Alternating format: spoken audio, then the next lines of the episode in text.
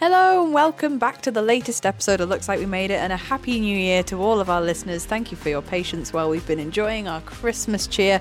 I am Izzy Howell and I'm joined by Managing Director and Creative Industry Expert Chris to talk all things video marketing. We are the father and daughter who run the video production company Howell Film and each week we will be discussing all sorts like what happens behind the scenes on our projects, getting results from your video content, how to start using video in your business and plenty more to come. We're always up for candidly conversing about creativity. And on this episode episode, we are back to part two of listening to Andy Rowan talking about his love of the Bowes Swan. So, if you listen to part one, this is just an extension of that because that overran by a lot. So, without further ado, let's get started. And of course, never miss an episode every Tuesday by giving us a follow or subscribe, as well as finding Howell Film on Instagram, Facebook, Twitter, and LinkedIn. Let's go!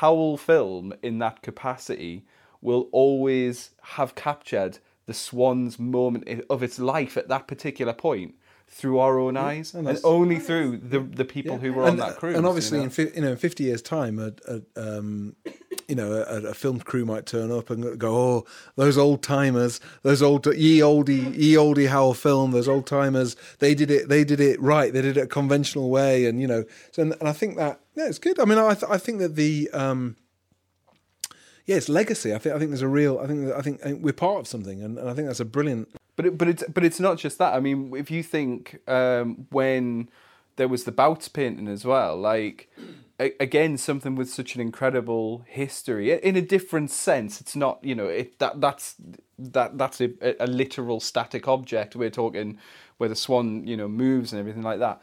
But the way that the way that we as filmmakers and i think it sometimes is forgotten that the way that we choose to represent something or choose to capture something whether it's a wide a close you know what angles we use when we do it is very much the style which we impart, whether we know it or not, or whether we think, you know, oh, we're just filming this a standard way or whatever. It becomes intrinsically a deeply personal journey while you're filming it. So you'll see a small moment where you know we've got a close up because we can get close to the swan. They've taken the case off with, with you know. You were under the swan at one point. We're carefully standing nearby. We're not too close, but we're able to get that shot where you know the swan lifts its head and you can see the fish between. And and we are filming this in a way which, in my opinion, it's never been done. It's, it's never, never, been, been done. done it's never been done in in as long as as film has been a medium. It's never been done, and you can't help but get swept up in that, or at least I know I can't help but get swept up in that. that. I think that that's very romanticized though. but the passion, yeah. but, but it's about passion, isn't it? If we if we're not, you know, if we just if we weren't into it, then then the irony would be that our clients wouldn't see that we would you know wouldn't um, engage with us because they know we weren't into it. So hopefully it's a self fulfilling prophecy. The more engaged and excited we are and continue to be in in terms of the work we produce, then that should rub off, and the clients and others will say, "Gosh, you know, they they are genuinely excited people. They they do this they do this because they love it." Did you feel because of the gravitas of the project, um, and because of the the the thing that we were filming being so. Uh, unique in its own being and the fact that it's so old and delicate and fragile etc did you feel there was a responsibility beyond the client's expectations to make this as perfect as you could possibly do it beyond just doing a job for the client? Um, i'm going to jump in very it goes it it goes beyond that because i feel you've got a responsibility for every single job you do. Uh, and and and you mean is there an additional responsibility? I mean the responsibility of um if this is going to be the I mean, when you're in the project, this sort of stuff doesn't quite hit you that it was that in major. But as in, as in, if this is the last time that the Swan, the Swan hasn't been played properly since we did this film, and who knows when it will do next. But what if we were the last people to ever film that Swan being played? And did did that feel like? Did you have a? Did you feel like you had a responsibility as filmmakers to capture it because you knew that this could be the last performance people ever have of the Swan? Go on, Andy. You jump, jump in. Yes. Uh, I would, I, yeah, and yeah, from a filmmaker's perspective and the film crew's perspective, yes. From my perspective as the boss, whatever, uh, dad, dad boss, um, Dad, Boss, and Swan Boy Boys. I, I, I, smell a franchise. That's the new gig. um, I, I, I think you've you've just got to do. We couldn't have made a better job. We couldn't have done that any better. So point is, the point is that we left you know nothing on the table.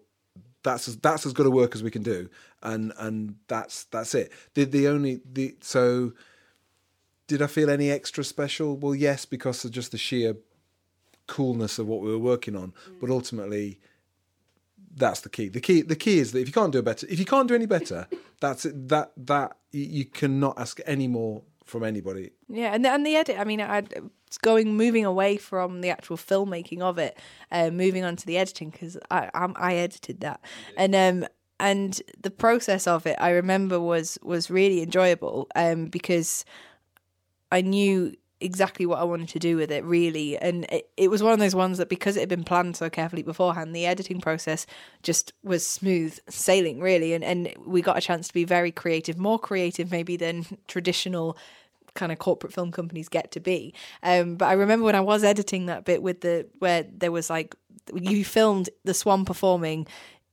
each like four times from four separate sides, so like a square around it. So you put the backdrop on every single side. So you filmed it one side, the front, this other side, and the back. And I had all that footage, and I had to make sure that the Swan performance, you saw enough of it, and you saw it because most people just see it playing stood in front of them on the side like to the side but i wanted to make sure that the viewer got to see the swan from so many different angles that they would never normally get to see it so when the swan's performing normally the the audience is just stood on one side they watch it play they applaud and they go they don't get a chance to walk right up to it and look around it and Four, and four you know, cameras from four sides is Yeah. twelve views. yeah, so they got a lot of different views, but I wanted to do it in such a way where you could enjoy Sixteen the views. yeah. So so Sorry, I can't add oh, you think my maths is bad? But um, so the so I wanted to make sure that the viewer could enjoy it in such a way where it wasn't. It didn't just become a vanity act. It was actually still just env- enjoying the swan for what it was, like straight playing in front of them, but giving them an extra bit of a little bit of like glamour on the side of that as well. But yeah, it was. I remember I just loved it because we got to use the swan ticking noises and all of the. If you do watch the film, all of the kind of ticking noises, clockwork noises. Um, we took different noises from around when the swan was being maintained, and we made that into music. We created a soundscape, and that was and editing that was a lot of fun. And it, it- at the end of it, if you ask me the process, I can't. It was one of those ones where a bit like any creative process, you can't quite remember how you did it, but I do remember Well, when, it was when you amazing. get a call from St. Petersburg and they want you to come and do their golden peacock, you better remember. well, apparently, apparently, Swan Boy's not interested. So but it, it is interesting though. Before you mention pressure, because I, I I think inherently anything like that comes with pressure because you are, um, like like you say, it's it's that thing of to kind of set the scene. It's film the wide, so the question becomes where do you film the wide from, not where do you want to film the wide from, because that's not what you're really doing. What you need to do is understand where did the audience traditionally view this from, because that is your opening gambit. So that's the side you start with. Then you say, right, we've got one camera locked off on the wide. Where are the other cameras going? What are we going to capture? What's going to be in the background? Is this going to be right? Is that a close up? Is that a mid? That is pressure because once you move that set, and you know we move that round for example it's then behind this one and we're facing forwards what is that going to be on?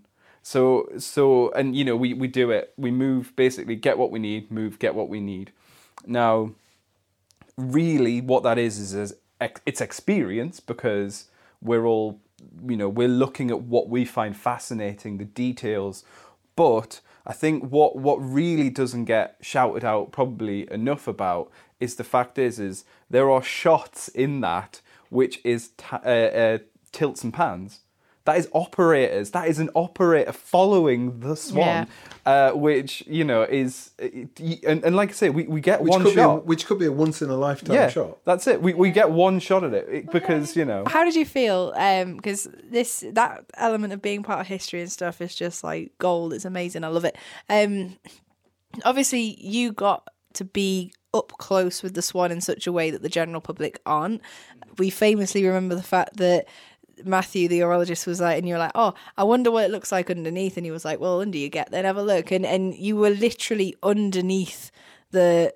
The, and obviously the a bit like kind of a bit like an iceberg the swan at the top that you see the silver swan it's just the top of it and there's Smallest there's a part, whole really. engine underneath it essentially of, of of machinery and, and and cogs and pieces and like a big like everything is underneath it um and you got to literally with ex- expensive camera equipment go underneath something that was absolutely priceless in a place where i'm assuming only a handful of people since its creation have been underneath it and seen it in that way And never with a camera. Well, And never with a I- I camera. I would say I would say there's probably been more people underneath it because it's been. but in as, its- as in doing not a, a as being like a, a, a person who's not an horologist is yeah, but- as a documentarian, like it becomes massively different, and probably yeah, realistically, no one ever has ever filmed under there.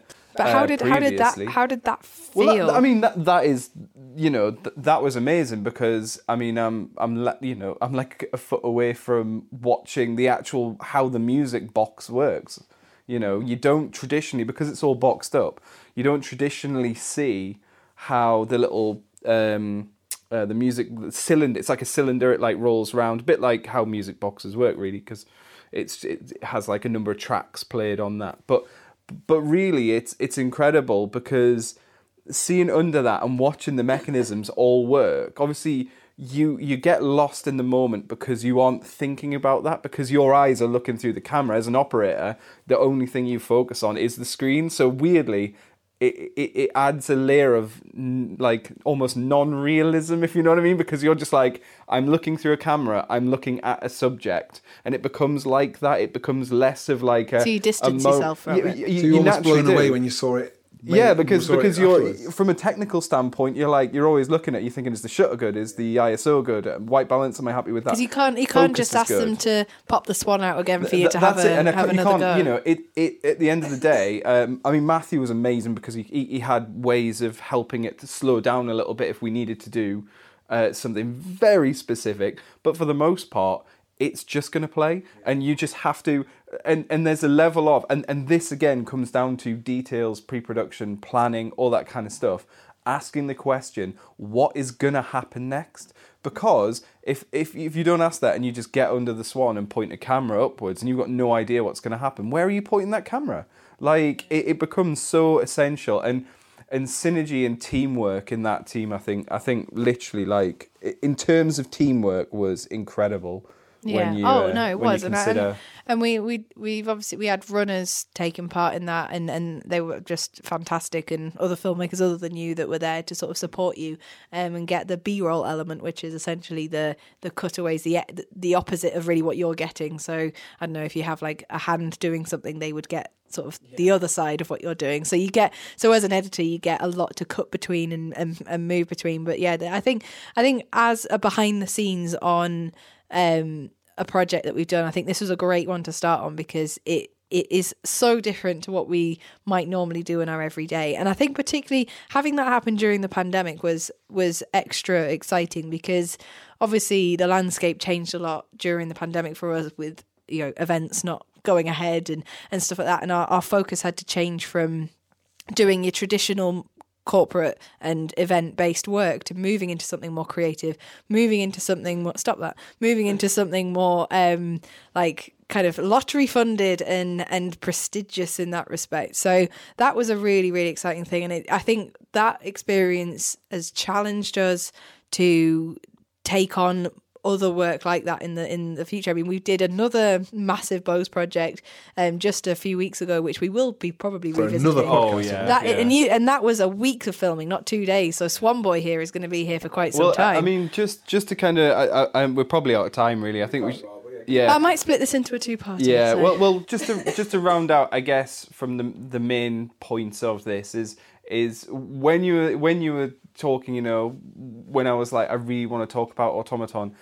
Really, at the heart of it, what makes an automaton so, you know, amazing as a legacy piece for for filmmakers is it really is something made by a creative person who built it in mind to entertain an audience, which is what we are all doing even today. Oh, so wow. it's such a beautiful thing to to creatively work with this artifact, which is creativity, and bring your own creativity to that. Does that make sense? It makes brilliant sense. I sense. think that's very poetic Yeah, and lovely. very poetic. I really like that, and I hope you enjoyed talking about. You've been t- wanting to talk about this on the podcast for I so could talk. long. I could talk about it forever, but Well, we'll I'll do, leave it we'll do there. another one. Yeah, we, we've got we've got other other projects that get Andy just as excited. So Absolutely. um, they'll be they'll be in the thing. So my last question has got nothing to do, on then. absolutely nothing to do. It's not another biscuit related question. No, I spent. Oh, that, you didn't like that one. I Um, didn't because I was just thinking like you know like um I don't know just just It's got to be a bourbon, hasn't it? I'd I said love that. bourbons or Oh, yeah, but crisps see, or biscuit, you uh, know, see- cream. and, yeah, but biscuit, you know, layered, yeah. layered See, biscuits. I, Chris only waits till we get on the podcast to critique me, so we might make a. This is just turning into a roast. So, um, so my question is, and it, this is only because I'm feeling very festive. It's the start of December. What is your favorite favorite Christmas movie? Oh, I'm not talking about automatons here, so um, it's got well. not the Bowes Swan then. No, I, I who think can put some hats on it? it's it's the difficult one. I mean, you watch the same ones every few ye- like sorry every year, um, but there's I don't know. It's it that is a really difficult question. If I could pick three, I'd be Out of all the questions I've asked I- you about That- complex that is- automaton, that is- do you know what? I'm just going to go out on a limb and say Muppets Christmas Carol. no, really, I'm just going to go out on a limb. I'm just going to back that. Would the would the, would the Patrick Stewart Christmas Carol? I was be gonna say the allowed? same. If not, I'd say the Santa Claus.